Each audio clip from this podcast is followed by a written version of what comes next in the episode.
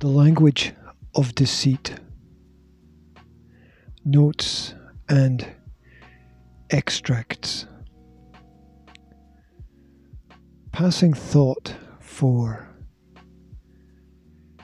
distilled thinking or turning insanity into reality. Standardized tests will always equal standardized students. It's all backwards. Where is the focus on progress and enlightenment? In school, we learn things, then take the test. However, in everyday life, we take the test, then we learn things. Education should not be a preparation for life. Education should be life itself. Explain to me how this is possible. If we lock students away from the world on a daily basis,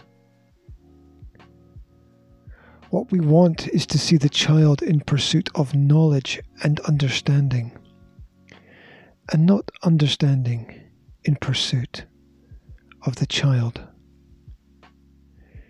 If you run away from learning, then you run away from life. Memorization involves little contemplation. Will we ever return to the real foundation of education? Is it not better to fail with honour than to succeed by fraud.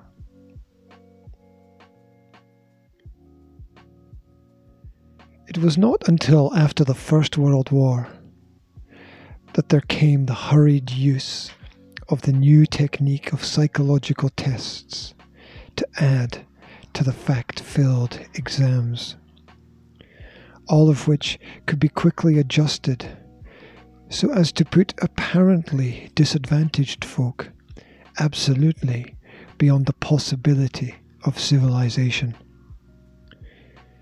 To exploit us and control us, they measure us so that we may know our limitations. It's just one more example of the further corruption of the scientific ways we may be stopped even before we start. There's no way to build a multiple choice question that allows students to show what they can do with what they know.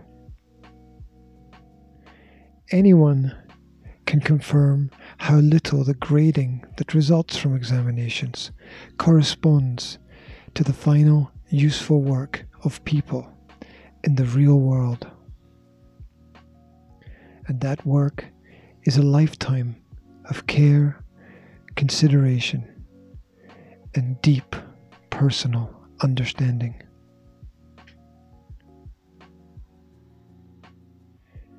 In most countries, students are taking hundreds, if not thousands, of standardized tests each year in schools, colleges, and universities, even now in the workplace.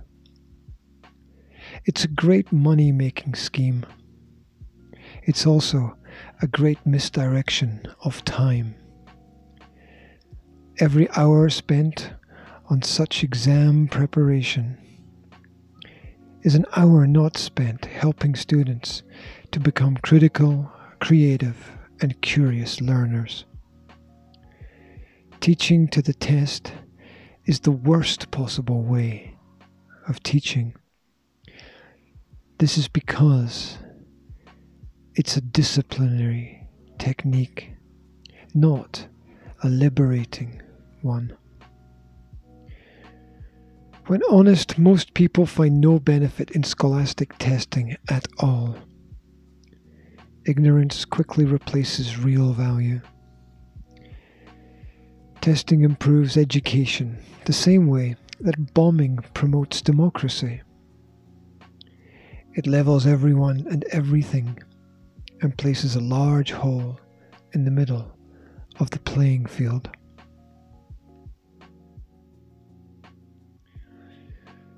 Those born into less privileged social and economic circumstances are punished at least twice. First, when they start life already behind their more privileged peers, and second, when the testing games, sorting, labelling, and screening of children begins. Too often, hasty judgments about test scores result in superficial responses to deeper educational issues. Furthermore, being forced to solve problems in isolation may lead to immediate impaired psychological development. If social engineers had to invent a virtually perfect inequality machine that was designed to perpetuate class and race divisions, and that appeared to abide by all requisite ineffectual laws and regulations, those engineers could do no better than the present day accountability systems already put to use in most schools. Education ceases to be learning when the classical three R's become read, remember, and regurgitate. Thinking is the hardest work there is which is the probable reason why so few seek to regularly engage in it. Knowledge is different from understanding. Teaching to achieve the best score is a practice likened to memorizing an eye chart. With enough drill and rote work, even a person with terrible vision can rattle off the letters in order. Of course, this doesn't mean that a person can truly see. One must learn by doing the thing, by searching for the thing, and often through finding nothing. For though you think you know it, you have no certainty until you try.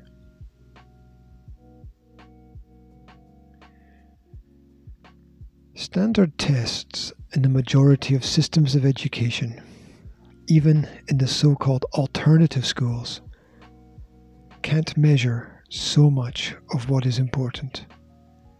Initiative, creativity, imagination, conceptual thinking, curiosity, effort, irony, judgment, commitment, nuance, goodwill ethical reflection, or, as elsewhere described, a host of other valuable dispositions and attributes.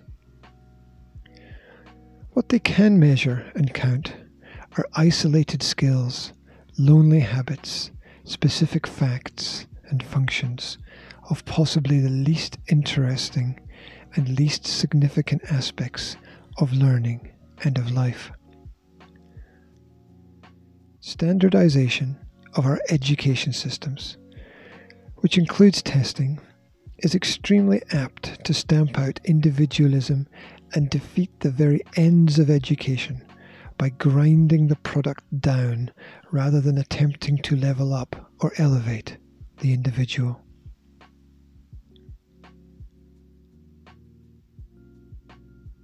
No single test score can ever be considered a definitive measure of a student's knowledge. Tests seem only to relate to tests. Furthermore, the amplification of any single irrelevant result has the potential to do far more danger than good. In fact, the very best schools may be doing the most harm because they are accomplishing what they are setting out to do sorting kids into categories and fitting them into boxes is no fit work for a teacher. Deep learning and real teaching is messy stuff. It doesn't fit into bubbles, schematic charts, or Venn diagrams. A simple pencil and paper test is not going to capture what students know, or can do, or truly think, or even may achieve.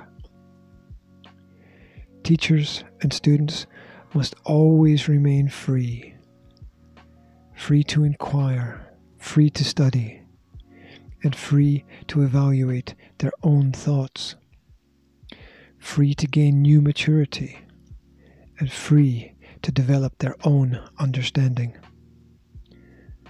Otherwise, our civilization will eventually stagnate and die without ever really knowing why. The language of deceit, notes and extracts.